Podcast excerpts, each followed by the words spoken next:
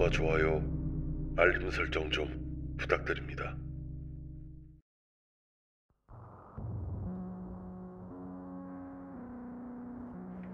난 미국 우주항공국, 그러니까 나사라는 이름으로 더 유명한 곳에서 12년째 일하고 있다. 내가 이 사실을 먼저 밝힌 건 내가 지금부터 말하는 내용을 여러분이 믿어주기를 바라기 때문이다.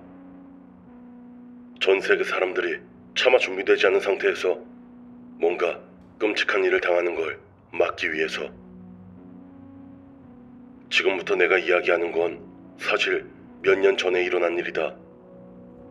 우리 연구팀은 AI 프로그램이라는 프로젝트에 집중하고 있었다.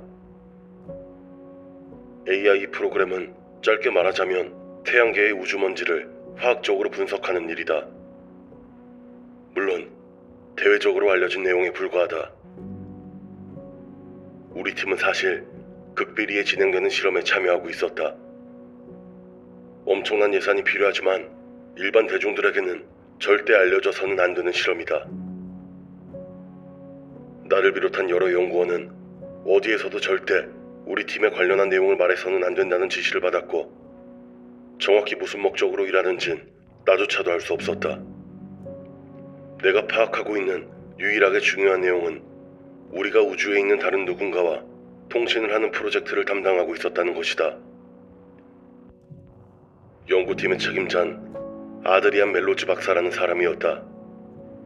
키가 크고 마른 남자였고 길게 기른 검은 머린 매우 특이한 인상을 주었다. 수척한 얼굴에 주름이 많았고 목소린 매우 단호한 톤이었다. 한마디로 말해서 쉽게 다가갈 수 없는 조금 무서운 사람이었다. 우리가 주로 하는 일은 특별하게 제작된 장치를 이용해 전자기장을 분석하고 관측 가능한 범위의 우주에 신호를 보내는 일이었다. 구체적인 원리를 설명하자면 매우 길고 지루할 거다. 알기 쉽게 요약하자면 우주를 향해서 라디오 전파를 쏘는 거라고 보면 된다. 어딘가에서 우리가 신호를 보내고 있다는 걸 파악하고 답변을 보내기를 기다리는 것이다. 그 장치는 신호를 보내는 것뿐만 아니라 신호를 받을 수도 있었다. 만약 우주 저 너머의 누군가가 우리의 신호를 듣고 비슷한 방식으로 답을 한다면 그걸 알 수 있다는 것이다. 비유를 어떻게 해줘야 할지 점점 어려워지는데 무전기 같은 거라고 하는 게 맞겠다. 아무튼 나를 비롯한 연구원들은 왜 우주에 메시지를 보내고 있는지, 누구를 향해 보내는지, 어떤 내용인지, 무슨 답을 기대하는 건진 알 수가 없었다. 아무리 강력한 주파수를 보내도 그 범위의 세기가 한계가 있다는 점을 생각하면 실현 가능성은 사실 매우 낮은 일이었다. 지금 이 이야기를 하는 건 정말 이상한 기분이 든다. 모두가 진실을 알게 되는 건 중요한 일이지만 이 내용이 불러올 파장에 대해선 예측하기 어렵다. 그리고 과연 이 이야기를 듣고 믿어줄 사람들이 얼마나 될지도 사실 난 잘 모르겠다. 나조차도 믿기 어려운 이야기니까. 아무튼 난 연구실에서 매우 늦게 퇴근하는 편이었고 멜로즈 박사와 밤늦게까지 둘만 남아있는 경우가 많았다. 그 사람은 나보다 훨씬 더한 워크홀릭이었기 때문이다. 난 항상 먼저 들어가겠다고 그에게 인사를 한 뒤 퇴근했고 아침에 출근하면 항상 그를 볼 수 있었다. 그가 과연 퇴근을 하긴 하는지 알 수도 없었다. 평소와 같이 연구한 자료를 정리하고 밤늦게 퇴근하려고 한 날, 멜로즈 박사가 조용히 내게 다가와 내 어깨에 손을 얹었다. 무슨 일인가 해서 얼굴을 바라봤는데 그의 눈엔 뭔가 알 수 없는 공포감이 비치고 있었다. 그는 나지막하게 내게 당부하듯 말했다. 절대 응답하지 마. 그래선 안 돼. 난 그가 무슨 말을 하는지 알 수 없었다.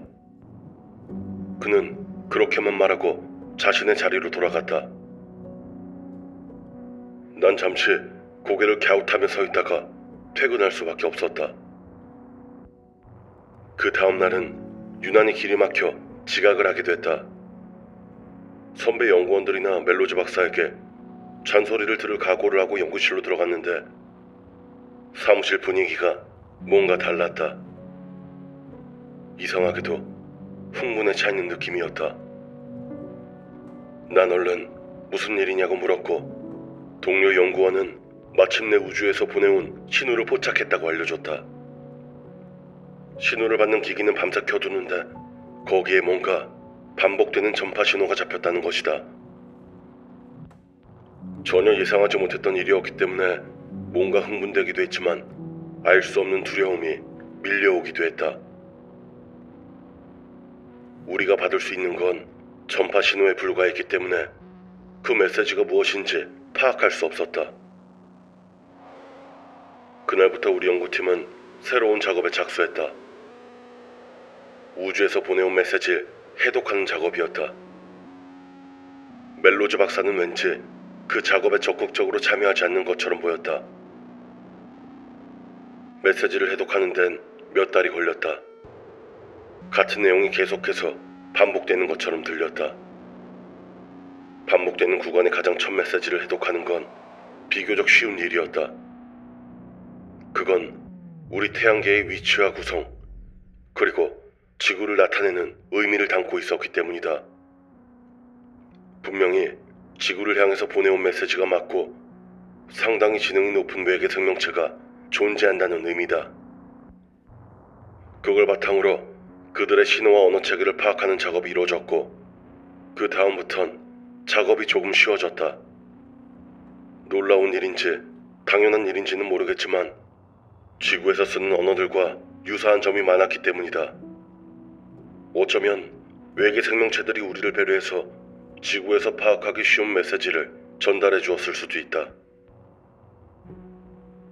그거에 대해서 자세한 내막은 알 수 없었다. 그리고 마침내 메시지를 완전히 해독하는데 성공했다. 전체 내용을 파악해야만 각 단어의 의미를 알 수 있는 구조였기 때문에 메시지의 내용을 완전히 처음으로 듣게 되는 것이었다.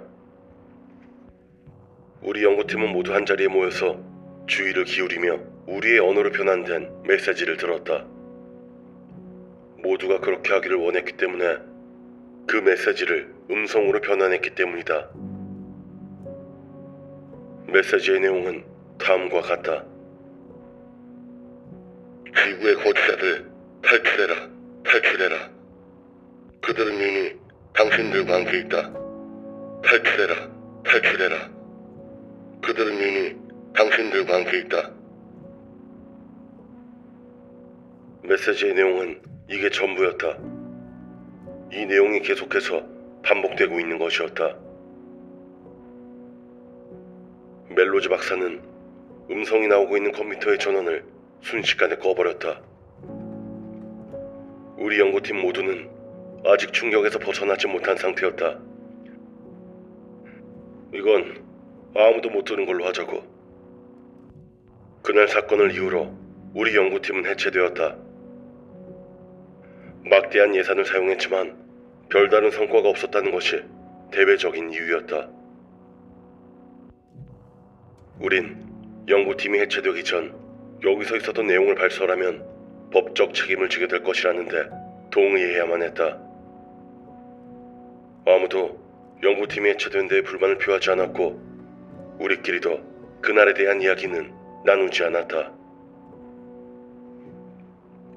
난 여전히 그 메시지의 의미가 무엇인지 멜로즈 박사가 내게 응답해서는 안 된다고 말한 이유가 뭔지 아직까지도 파악하지 못하고 있다. 아마 그걸 알게 될 방법은 앞으로도 없을 것 같아. 한 가지 확실한 건 그 메시지에서 말한 세상이 무엇이든 간에 그것이 이미 지구에서 우리와 함께 있다는 것이다. 앞으로 무슨 일이 일어날지 어떤 결과가 나올지 알 수 없지만 여러분들에겐 이런 내용을 꼭 알리고 싶었다. 최소한 모두가 마음의 준비를 한 상태에서 뭔가 끔찍한 일이 일어나는 걸 맞이할 수 있도록.